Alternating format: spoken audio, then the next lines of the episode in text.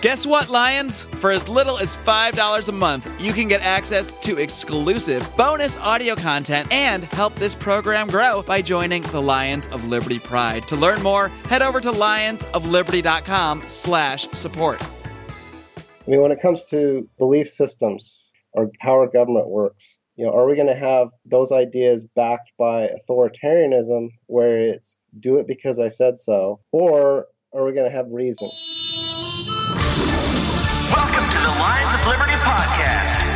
Here's your host, your guide, your shining beacon of liberty, Marc Clair.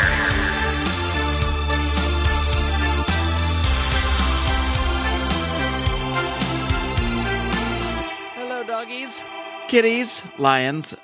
Welcome to another episode of Lions of Liberty, the flagship show here on the Lions of Liberty podcast feed, where you can find myself right here every single Monday conducting interesting interviews like the one you're going to hear today, as well as fun roundtables like the one you're going to hear next week when we revisit an annual tradition here at Lions of Liberty, our annual Naughty or Nice special, a libertarians in living rooms drinking liquor style roundtable where I will bring in some of the gang, Brian, Odie, Rico, Howie, who knows who's going to appear. I don't promise that all those names will be there, but putting some teasers out there. Some of them will definitely be there, where we break down some of the big names in politics, big names in libertarian circles, and decide who has been naughty or nice for liberty. It is a raucous good time, I guarantee that. And be sure to keep tuning in the rest of this week because, of course, the fun doesn't stop with me, kids, on Mondays. Every single Wednesday, Brian McWilliams brings you his weekly shot of comedy, culture, and liberty with Electric Liberty Land. And John Odermatt, my man Odie, wraps things up every single Friday with his weekly look at the broken criminal justice system on Felony Friday. You don't want to miss a thing. You got to be sure to hit that subscribe button on iTunes, Stitcher, wherever it is you've listened to this podcast. And if you're playing along at home, you can find today's show notes over at lionsofliberty.com slash 326. That's where you can go and do the learning because that's where we'll have links to everything we discuss with today's guest. And one more tiny piece of business before we get to that guest. I got to remind you guys if you're making decisions about your healthcare. If you don't know what to do, I implore you to head over to lionsofliberty.com slash health and look into our friends at Health Excellence Plus, an amazing free market alternative to your standard Obamacare, souped up Trump care, whatever it is now insurance. You got to check it out. Health Excellence Plus, lionsofliberty.com slash health.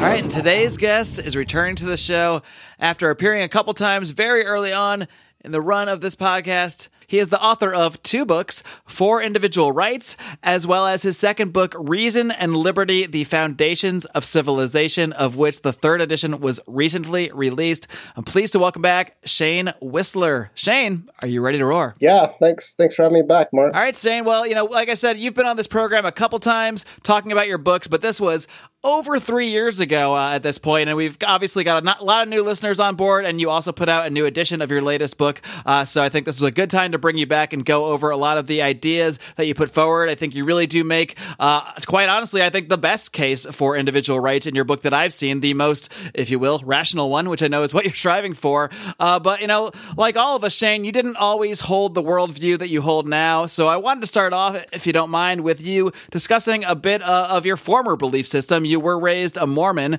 so how did you first start to question those beliefs, and how did that eventually lead you to starting down the path of uh, learning about individual rights and individual liberty and that sort of thing? I think everybody probably, uh, you know, questions their beliefs uh, when they're religious, when they're raised in a religious background, and some people follow the questions and some people don't. But uh, I, I, think the first, I, I, don't know if there's a first, but uh, there's different influences that come into your mind, like as you go through public school, you see these heroic scientists questioning things, and you you know you you, you see that reason is good and beneficial. And uh, you know when I got to university, I saw that qu- uh, quote by Galileo that's in the chapter on induction that says, you know, I do not feel obliged to believe that the same God who's endowed us with senses, reason, and intellect has intended us to go, to forego their use.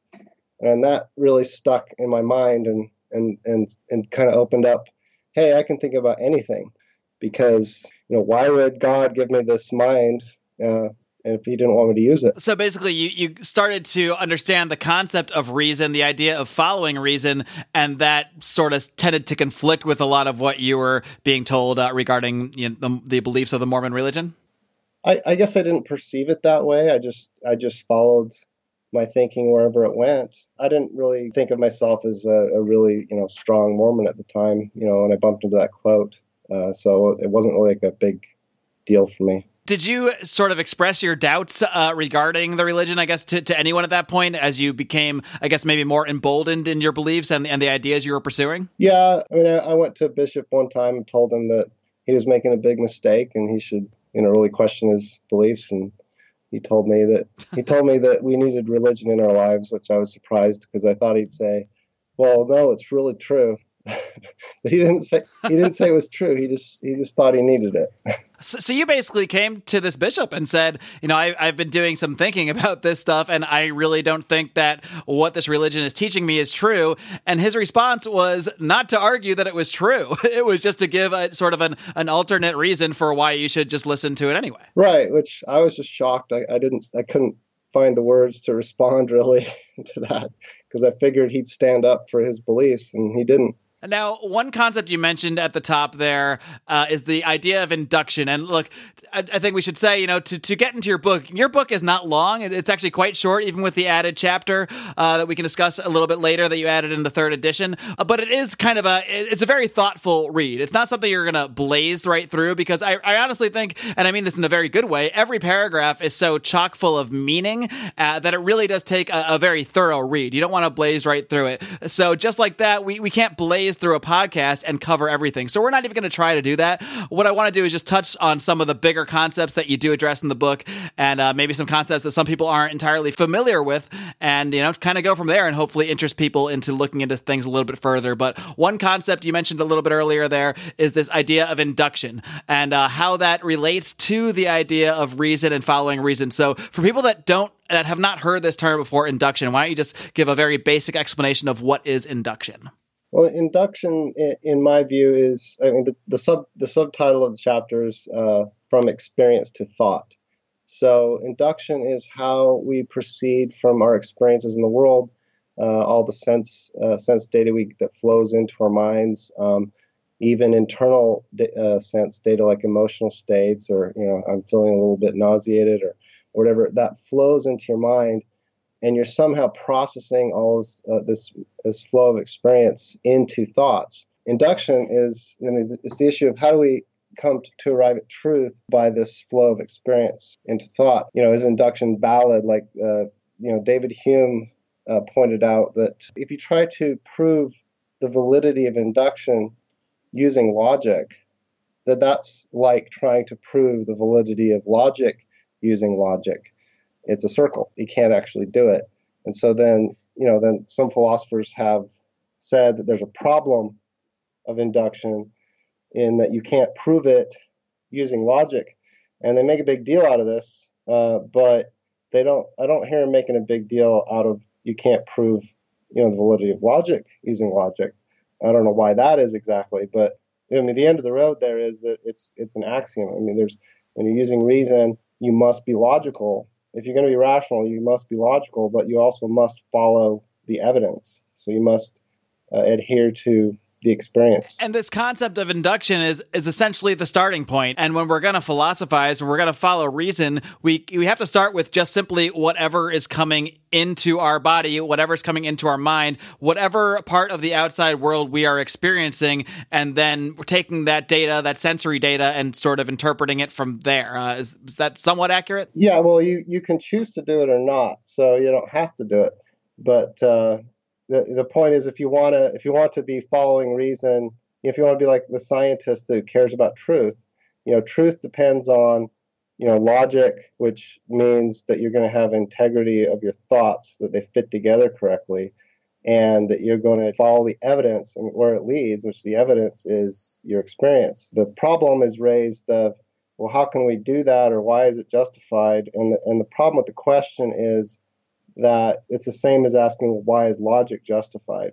It's a decision you have to make whether you want to live in a fantasy world where you don't care about what what the evidence coming into your senses is you're going to just make it up, you know, or whether you're going to have adherence to the real world. And people can you can choose whichever way you want. Now, people who choose to follow the real world are going to look at you and say you're crazy, right? Uh, but you know, it can't force you. You, you. Whatever you do with your brain is what you want to do with it, right? But uh, they can they can tell you you're crazy or you know you're immoral, and they and they they may they're, they're correct, but you can choose to ignore that too, right? So they can't make you follow reality.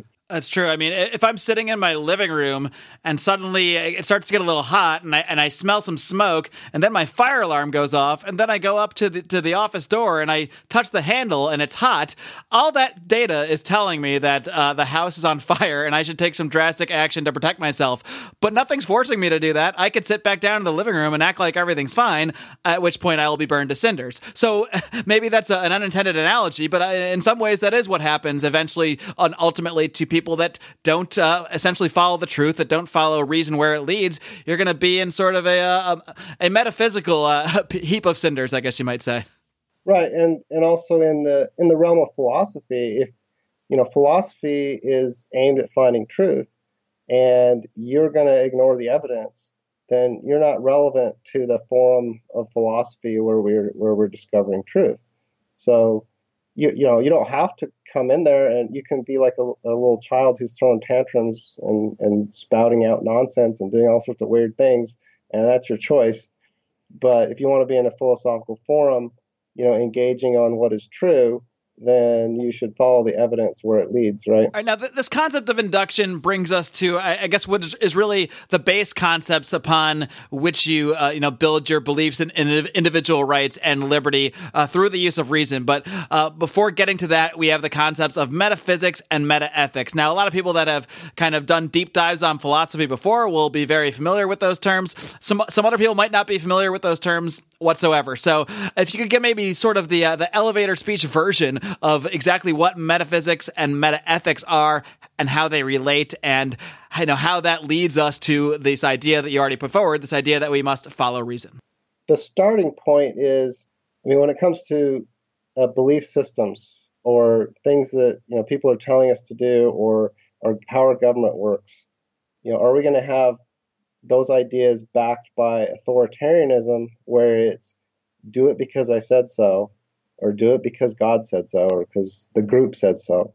Or are we going to have reasons? So is it going to be well justified reasons? And if, if, you say, no, I don't want authoritarianism, I want reason, uh, then that means you've got to provide arguments for what you're proposing. So it turns out if you say, well, what is the argument for this particular thing? And then you you say, well, why is that true? right? And then you somebody gives, you know, let's say it's a rational person and he gives you a rational answer. Well, here's why that's true. And then you said, well, why is that true? Why is the answer you gave me, you know, to why just true? And if you keep asking why, then there's there's basically two options. I mean, they'll, they'll this, they actually say there's three, but I think it comes down to two. Well, actually, I'll just give you the three. You, you, you'll either, you know, he'll keep going with reasons why, and you'll end up going in a circle, right? or you know, a circle of reasons, basically circular reasoning, and or he'll he'll keep going on forever with an infinite number of statements, or he'll stop at a certain point and and it'll basically be an axiom and say, well, this is self-evident, right? So me- metaphysics and metaethics, the way I see it, it's basically when you've hit that last point, and you're either going to say, well, here are the axioms, and we can't go any further. These are self-evident, or you could say, well, we're just going to go in a circle forever, and so that's that's your your metaphysics, or we're going to go in, to infinity, and and so your position on how uh, how those questions resolve, like the end point that they resolve to, is is in the category of metaphysics. Metaethics, uh, I think, is is pretty much pretty much metaphysics, but it has to do with ought instead of you know more basic axioms. So a simple way to break this down might be metaphysics are sort of the base truths that we have to work with and then metaethics are how we derive what actions we should take based on those truths. Metaethics is you know, why should you do something, you know, basically ought. Any moral statement as like you shouldn't kill or you shouldn't hurt somebody, those kind of statements uh, resolve to meta ethics. And then just the basic statements of, well, how do you know this and how do you know that and why that? They trace back to metaphysics. But, I, but they really, you could put them all in the same category because they're really the very end of the road and you can't go any further.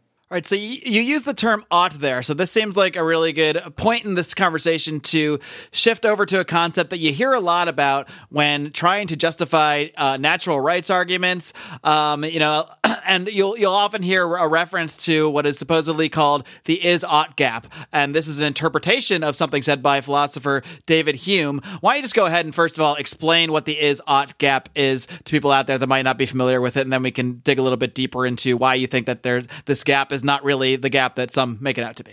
Well, there's two issues here. One is what did Hume actually say, and then there's the is-ought gap. And the, and the question of what Hume actually said, he said that he noticed that that people tend to reason in moral philosophy. They might reason this is the case, this is the case, this is the case, this ought to be the case, and he notices that they just jump from saying is is is such as such as such is true and then and then therefore you ought to do this and they do it without explaining how they have proceeded from the is to the ought like they have basically jumped or skipped over it or jumped to a it's basically a non sequitur logically speaking. So he in many ways he was he was basically making an observation about what he's seeing others in the philosophical realm do and other people out there. He's not necessarily saying Therefore, you can't do that. You can't make that gap. You can't make the leap from is to ought. He's just saying most people don't. Right. He's just saying that if you notice, if you pay close attention, that you'll you'll find that it's a non their arguments are non sequitur, and you should pay attention to this. And that's all he was saying.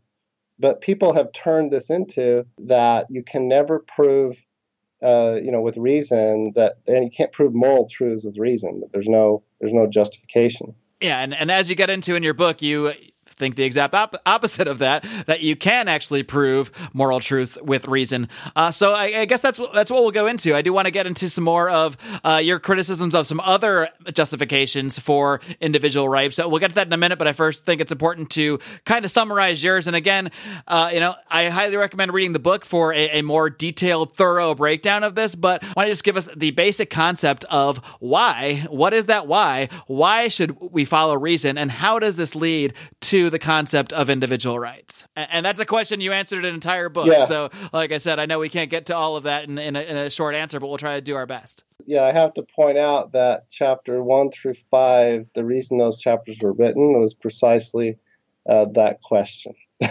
so it took, exactly. so it took, you know, it took me that long to do it. Now, it doesn't mean you can't do it in simpler terms, uh, but to, to do it in two parts, I mean, I'd ask a question uh, back to you: Why follow reason?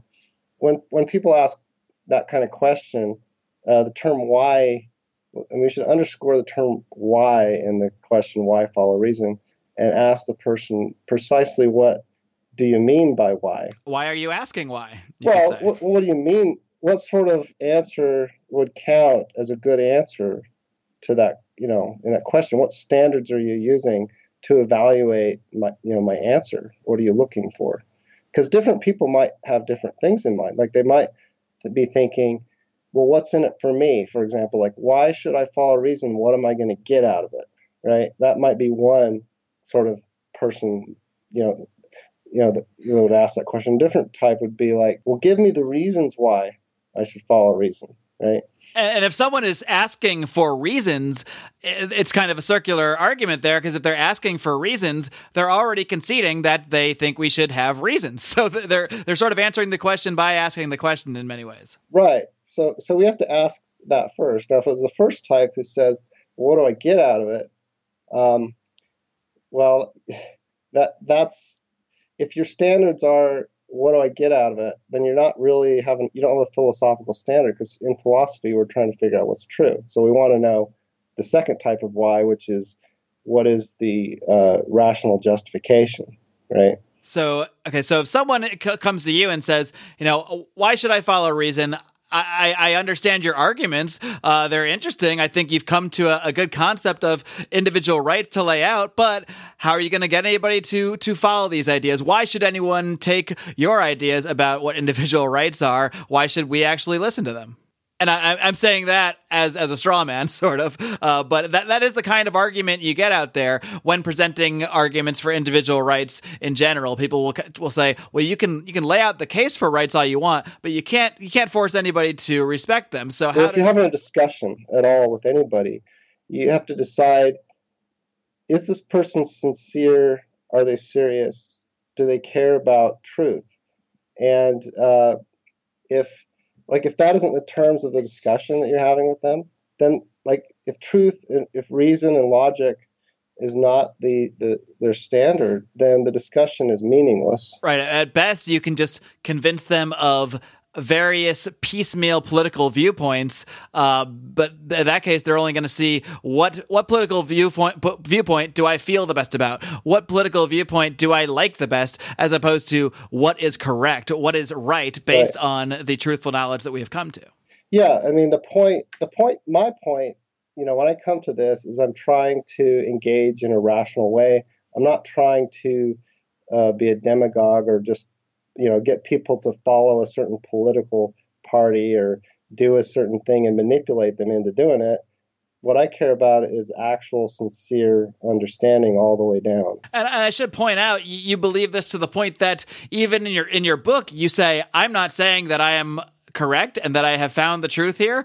I'm saying that I, I believe I have, and if anyone has, uh, you know, evidence or points to counter it, bring it on. I mean, you essentially make a call, uh, you know, in your book that you, you want these ideas to be challenged. Uh, you believe they're correct, but if somebody else doesn't and wants to present a rational argument for either or not, you know, you're more than open to it. I think the problem you run into, and a lot of us run into out there when we're, you know, having political discussions of any kind, is that uh, often the other side isn't really looking to listen. The other side is looking to demagogue themselves, and we get that in in all sorts of political circles, including libertarianism. Right. I, that's why I don't I don't really get along with uh, any of these existing uh, big parties because I I'm like Socrates. You know, I'm just a pain in the pain in the butt, and you know, ask them questions and question.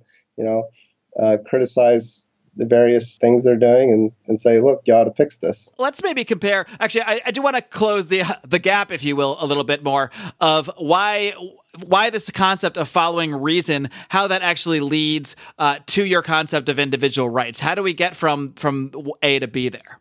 Well, um, yeah, that's that's kind of hard to pack in one little thing, but but it is. the basic. Uh, I think the basic thing is if you're if you're following reason, then your actions are based on your uh, belief that what you're what you're doing is is rational. You've concluded, hey, I ought to do this, and so if somebody you know stops you from doing that, they're interfering with your reason. So they're they're blocking you from from following reason in reality and doing what what you think you should do. Uh, but there's multiple levels to this because if, they if they attack you in any way, they're going to interfere with your your thoughts and your reason, even independent of them interfering with the, the choice to do a certain thing in reality, because they're going to distract you, uh, or you know you're going to have to switch to emergency mode to deal with them interfering with you.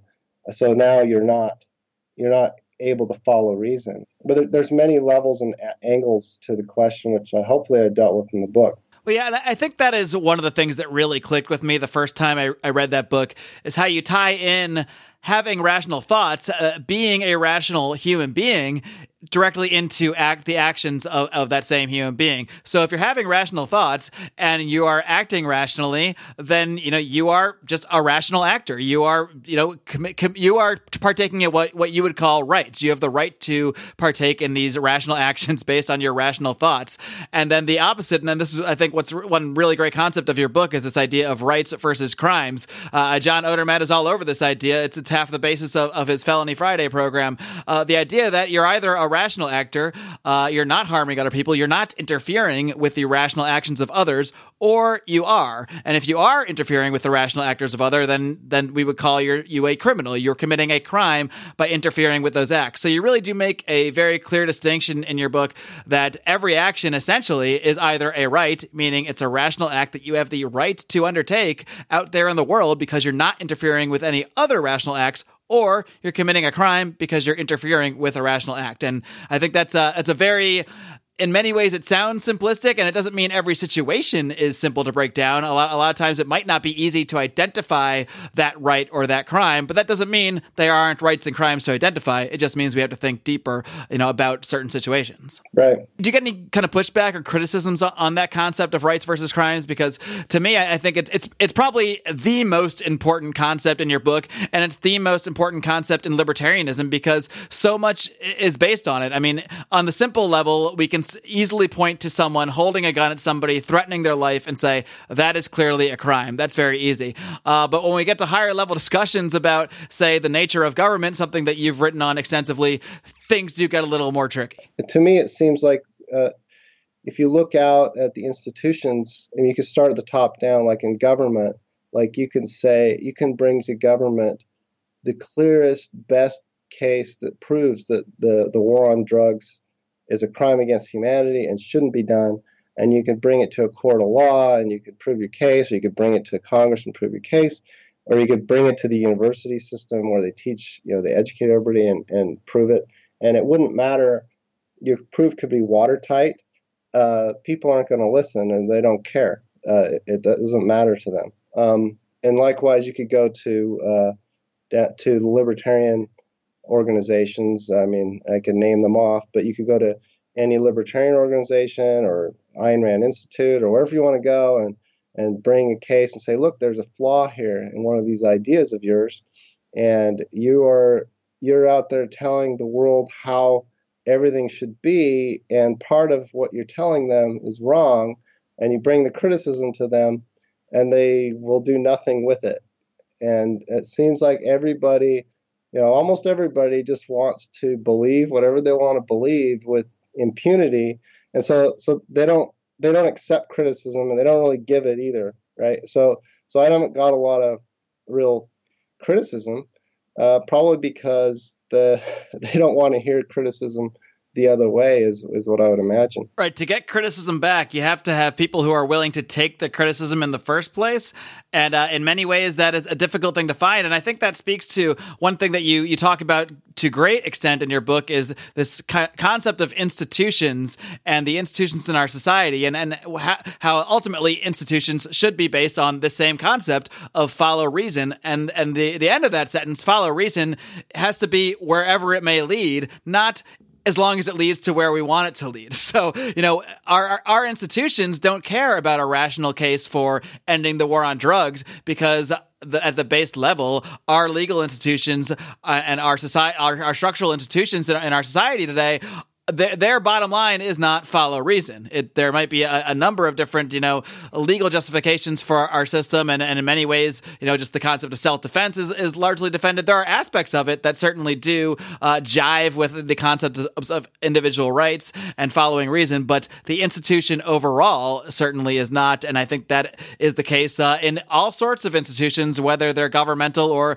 like I said, even in perhaps many other libertarian and other political institutions as well. Right. I mean, I think, and I think it's more productive to focus not on the government ones, but on the ones like on the libertarian ones, or you know, even your own family or your own habits. Right. So, so do you personally, you know, want to be able to get away with believing things that are nonsense, and you you won't be criticized? You know, that's the smallest institution is your own habits and, and what you do but but then on the next level up, uh, the you know the libertarian institutions. I mean, I, I don't see how you can recapitulate what the governments are doing, basically rule rule of impunity, where they do things without reasons and they won't take feedback. And how are you going to fix that if you're not going to uh, care to accept feed, critical feedback and fix things in your own little uh, dominion of libertarianism and that that that applies to you know like Cato Institute or Ayn Rand org or any of these other you know different institutions. You know, if they won't be self-reflective and self-critical and have quality control on their ideas, you know, how can they pretend to be able to tell the government that it's not doing the right thing? That just that makes no sense. And so, to me, it's a recipe for total failure. That uh, that they will not start off on the right foot there and and and have an explicit quality control of their ideas where people can bring rational criticisms to them and they'll either answer it rationally and say here's why we're right or they will change what they're doing. Uh, yeah i think often it's it's just it's just easier uh, for everybody to point to the government at all times and say that's evil. That thing over there it's terrible. It's bad. It's bad. It's bad and criticize it to no end. But it's a lot more difficult to criticize ourselves, you know, our own belief system, something that we've come to hold for whatever reason. Even if we say have a justification for libertarians, a lot of people will say, well, as long as we all agree on X, Y, and Z political positions, we can just join hands and move together and go on from there. And I think that is true in many cases when it comes to, you know, day to day political activism. Like, I mean, if, if a progressive agrees with me on, on gun rights for whatever reason, I'm happy to just go join them in, in a, in a rally for gun rights and work with them on that one issue. But when we're speaking to the, to actually changing society at large, really do need to change the base core philosophy of at least a decent a number of the people surrounding us. And uh, to change someone's deeply held beliefs is a lot more difficult than to change, uh, you know, a random political position here or there, especially if that political position isn't grounded in a in a uh, you know a hardened belief in the first place. So I think that's why you get a, a, you have a lot more difficulty really trying to change somebody's minds uh, on something, even if they say might agree with libertarianism. Like, I might run into a utilitarian who agrees with every single political position down the line as me, but I will be unhappy that that they they will argue it for on utilitarian grounds because to me, if you're arguing for something on utilitarian grounds, even it's some, if it's something that I agree with now, well, if you're if you're making a utilitarian argument that essentially says whatever works best, whatever the metric may be for that, well, your position might change tomorrow. I have no way of knowing wh- where you're going to go with all this stuff because you're not ba- you don't have the same moral foundation that I do. Right. It's it's basically authoritarianism is just looming there the whole time, and there's there's going to be something they come up with at some point that they're just going to push on you, even though it doesn't make any sense. And, th- and their position is going to be, well, nothing makes any sense. Right. That would be, uh, I guess, the, the, the postmodernist view, you might say. That, that, that, there is no truth and, and nothing necessarily makes sense. So why bother trying to make sense out of it? Let's just do whatever quote unquote works for us. Well, the postmoderns would would admit to it, but then the, the utilitarian yes. the utilitarianism doesn't make any sense either. You know, it it, it's just that they may not admit to it. I know many of you are facing major decisions with your healthcare right now, and I want to make sure that you know about an amazing alternative to your standard corporatized health insurance known as Health Excellence Plus. Health Excellence Plus is an incredible program that helps you keep medical costs under control by taking charge of your own healthcare and not leaving all the decisions about what doctors you see and what procedures you need or don't need up to some corporate bureaucrat. Along with providing 24 7 access to medical professionals, tax deferred health savings accounts, and preventative care, Health Excellence Plus empowers you to finally take control of your healthcare. To learn more, head on over to lionsofliberty.com slash health or call the special hotline for Lions of Liberty listeners at 855-290-4447. Be sure to mention Lions of Liberty. All right, well, Shayne, one more thing I definitely want to get into just a little bit. Now, again, I will link to our first two interviews, and we went into some of these topics in a lot more depth, and I think that stuff is evergreen and still lives pretty well. So we don't need to go all the way deep into things, but you spend an entire chapter in Reason and Liberty dealing with the concept of meaning. And I think this is so, so vitally important because it's where so many of our arguments and conversations, especially in libertarian circles, get totally crossed up because people will have different meanings in their own minds for the same term and they will argue against each other with those different meanings in their heads. So they're not actually having a conversation about the same thing. They're actually discussing two vitally different concepts. And this is something that you you really really stress that uh, in your book that if we're going to have a, a dialogue and we're going to follow reason with each other, we need to accept each other's meanings. We need to at least, uh, you know, take the other person at their word of what they say they mean. And if you're not going to bother caring what they say they mean, then there's no point in having the dialogue in the first place. And I'll bring up, uh, uh I think the mo- the biggest example with your work uh, is the term government. Now, many libertarians, uh, many people who identify as anarchists, ANCAPs, what have you, even that word government at all, that word is is equivalent to saying tyranny or tyrannical government Whereas you would make a distinction and say government is something that is completely legitimate, but you would be talking about something completely different than what they're talking about. You would be talking about, uh, and I, I can let you expand on your vision a little bit more of the city state model, but you're essentially talking about government meaning people that have justly acquired property coming together and uh, creating their own own rules within the boundaries of said property. Which I think, if you break it down in that concept, I, would have a hard time of anybody who supports individual rights, rights disagreeing with that concept because that's simply freedom of association. Now, that's a lot that I covered there, Shayne. So why don't we just pull things back a little bit and just start at the base concept of what I talked about at the top there, and that is just the concept of meaning overall, and uh, you know why you dedicated an entire chapter to the subject. Yeah, I I dedicated a chapter. There's philosophers who write whole books on this topic of meaning. Um, and chapter's nothing compared to them. but meaning, it's it's a first of all, I regard it as a, an axiomatic idea. So, in order to say anything, in order to make any discuss, you know, discussion possible, each participant has to have the capacity to mean something by their statements. And if they don't have the capacity, you know, they can't argue that they do or don't have the capacity. Um, and so you're, you're utterly dependent on it. It's a base level axiom. It's it's a fairly profound uh, sort of thing that, that you know that's uh, I tried to cover in the chapter, but I'm sure I I'm sure I've missed aspects of it. But yeah, meaning is a function. It's a, it's an organic function of the human being that they're able to mean things. And the point of philosophy, or one of the major points of philosophy, is to help us craft our meanings so that they are the best they can be and best according to standards that you know we also have to justify but uh, we get to choose what we mean by things and we get to choose how the function of meaning operates in our minds and that that includes uh, you know in every domain like mathematics i mean math, mathematics is is largely about devising different ways of meaning different things in order to solve certain problems. And then one of the points I make in, in that meaning chapter is the importance of striving for statements that pass a the test of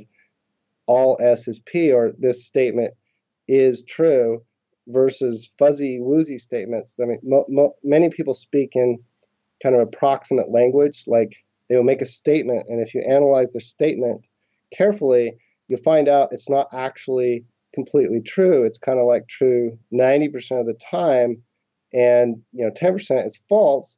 And if you point out to them, hey, 10% of the time this statement's false, so the statement's false, um, it won't really phase them. They're okay with that.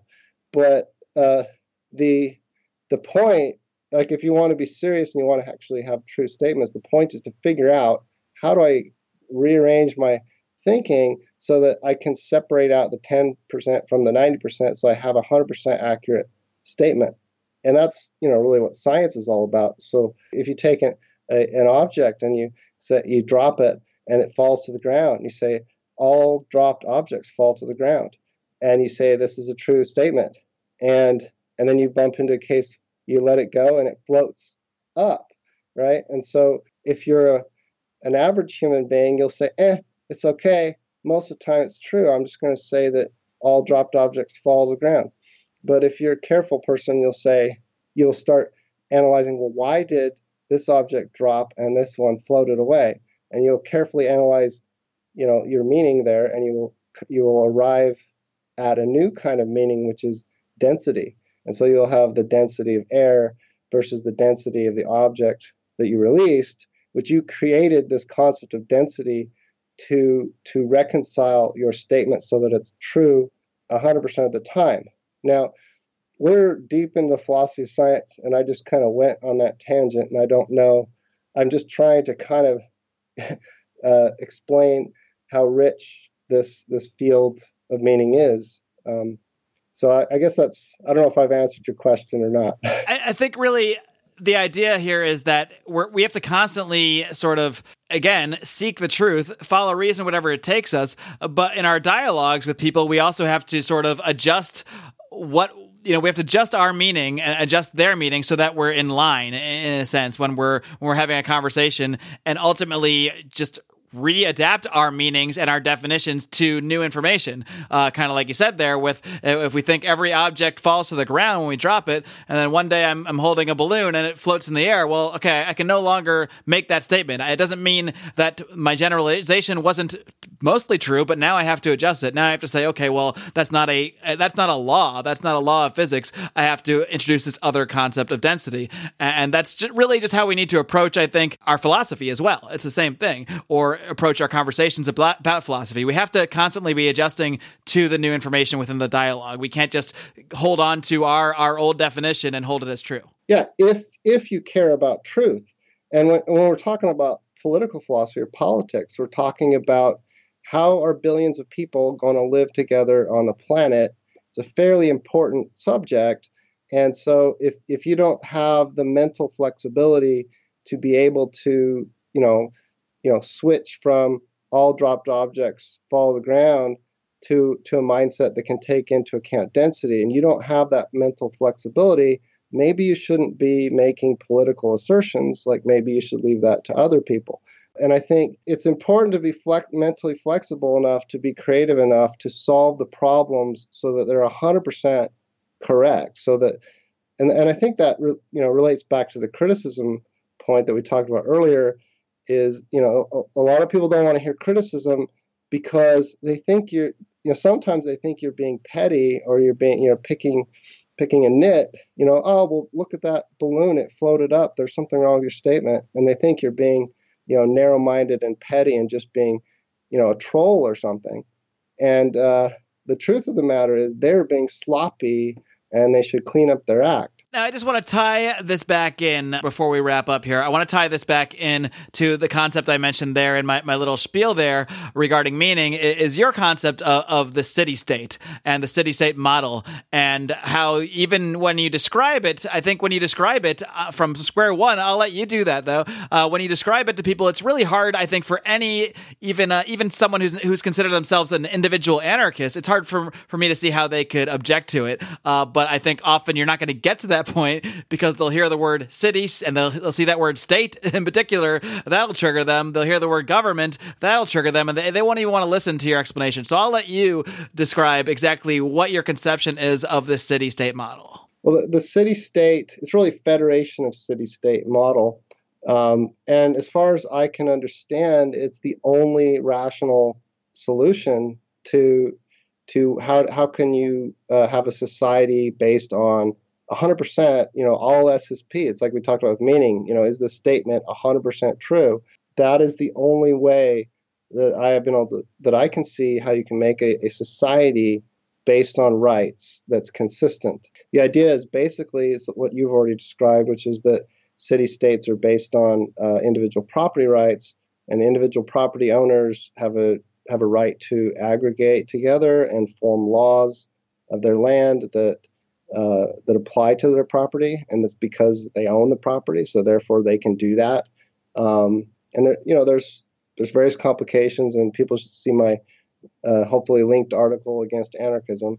And then the other the other side is federations, where city states have a right to form federations to enforce natural law, which is protect individual rights over whatever area they decide they want to do that on. And so, you know, the general structure of the United States, for example, even though it's not exactly matching that model, you can see how it can be refined so that it does match that model. So you have the federal government that covers the whole geographic area. You have states that cover other geographic areas. I'd still I would consider a state a type of federation, and then I would consider, you know, within each state, the different cities within each state could be, uh, you know, evolve into city states. Yeah, and like I said, you know, I, I, you do you've done a lot of extensive work breaking down this concept further in both of your books, uh, Reason and Liberty and For Individual Rights. And uh, you are also a member of the Lions of Liberty Pride, which means you are in our secret Facebook group. You are a supporter of the program. I thank you so much for that. And uh, so, other members of the Lions of Liberty Pride, they can ask you questions in there too. Uh, if we get enough questions about your work, then uh, perhaps we will do maybe a bonus segment for Pride members, just taking their questions, something like that. Uh, but we definitely want to open up the conversation. And uh, if you disagree with Shayne, I can guarantee you uh, he'll be, he'll engage you. You know, uh, he will respond. So um, don't be surprised when he does if you have if you have objections or questions. But in the meantime, I, I, would like to point out we are giving away some copies of your book, Reason and Liberty. We're going to give away copies of that book for say the next week or so to any new members of the Pride. I mean, we're not going to do it won't be an unlimited amount, but say up to the next five people or so that join the Lions of Liberty Pride, our group of, of supporters who pay to cover our expenses and help this program grow. You can of course find that over at lionsofliberty.com slash support. Next, next five people to, to join the Pride will get a free copy of Reason and Liberty. And uh, I'll even toss it out to current members. If anybody upgrades their membership, same thing. Any any new members or upgrades can get a free copy of Reason and Liberty. So that sounds like a pretty good deal to me. Uh, Shayne, before I let you go, if you just want to toss out, I know you have uh, your your blog that you still update, and uh, how else people can find the book. Of course, again, we'll link to everything in the show notes. But feel free to give everybody the whole roundabout spiel of everything, and uh, feel free to mention anything else you've got coming up or any final thoughts. Yeah, it's just uh, reasonandliberty.com slash books. Uh, and you can find them at Amazon under Reason and Liberty, the foundation of civilization. All right, Shayne, it's been a pleasure. Keep up the great work. We'll talk soon. Thanks a lot, Marc. All right, guys, I hope you enjoyed my conversation there with Shayne Wissler. Sometimes I just got to try to make you guys think a little bit. So I hope that's what we accomplished here today. If you want that book, there are many easy ways to get it. We will have a link over at today's show notes. Again, you can find those at lionsofliberty.com slash 326. Uh, of course, if you use our Amazon link to buy that book or buy anything at all, we get a tiny little kickback, which of course helps us fund this little operation here. And of course, the other thing that helps us fund this program are our good friends and the Lions of Liberty Pride, our patrons who contribute monthly to support this program and help us grow this show. Not only that, but as I mentioned in the interview, if you're one of the first five people to join the Lions of Liberty Pride in the next week, you're going to get a free copy of Reason and Liberty by Shayne Wissler. So again, head over to lionsofliberty.com slash support and help us grow this show. And we're doing so by some recent ads we've run on the Tom Woods Show, part of the Problem Show. So Welcome to anybody who's come over there from those shows recently and is checking us out for the first time. Glad to have you here. But it really is those Lions of Liberty Pride memberships that keep this show going and help us to run ad campaigns like that. Of course, as part of that group, you get all sorts of exclusive audio, including a bonus segment with today's guest, Shayne Wissler, where uh, we critique, or I should say we, he critiques uh, some of the other justifications for libertarianism, such as argumentation ethics, uh, which we did a show on with Stephan Kinsella. I'll post a link to that in the show notes as well today. We also discussed utilitarianism, among other things. So we do have that bonus segment with Shayne Wissler available to Lions of Liberty Pride members. Really, just a plethora of content in the Lions of Liberty Pride all year, really. But recently, this week, we've got the Conspiracy Corner, our latest deep dive into conspiracies, where we take a look at the uh, Waco incident from the mid 90s, where the Branch Davidians, uh, some would call it a cult,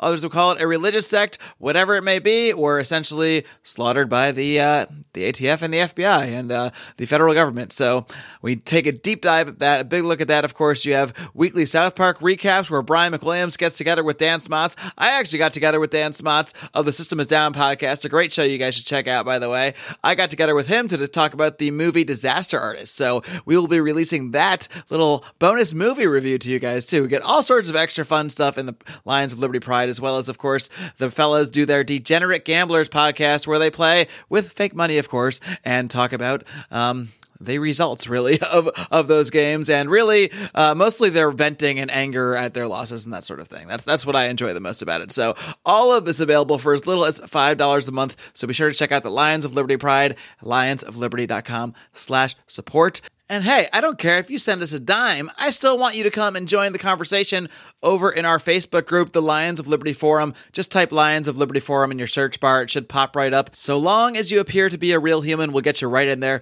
to join the conversation. Of course, be sure to stay tuned and come on back the rest of the week to check out the work of my comrades, my colleagues in Liberty, starting with Brian McWilliams this coming Wednesday on Electric Liberty Land, your weekly shot of comedy culture and liberty. And of course, John Odermatt wraps things up this coming Friday on Felony Friday. Be sure to check that out. His weekly look at the broken criminal justice system. Some stellar, stellar guests he's had on there lately. Until next time, folks, live long and live free.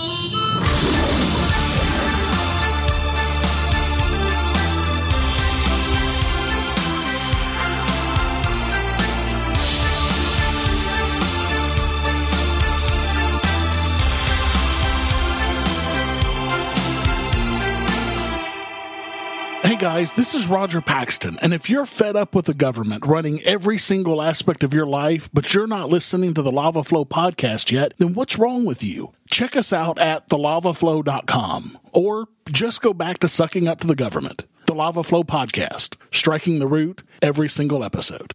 This is Chris Spangle, and I am the host of We Are Libertarians, which you can find in iTunes, Google Play, or at WeAreLibertarians.com. We are a podcast that brings you all of the irreverence that modern politics deserves by examining current events from a libertarian perspective. So please check us out at WeAreLibertarians.com. Hey everyone, the Johnny Rocket Launchpad is Liberty. Each week we strive to bring you the best guests in talk radio. The Johnny Rocket Launchpad delivers weekly interviews of noteworthy politicians, experts, and activists. The Johnny Rocket Launchpad is bringing the party to the Libertarian Party and launching ideas in your direction. Check us out at johnnyrocketlaunchpad.com and you can hear me, Kurt Nelson, and the beautiful Heather Nixon talk about the ideas of liberty, rock and roll. And it's just one night while you shoot me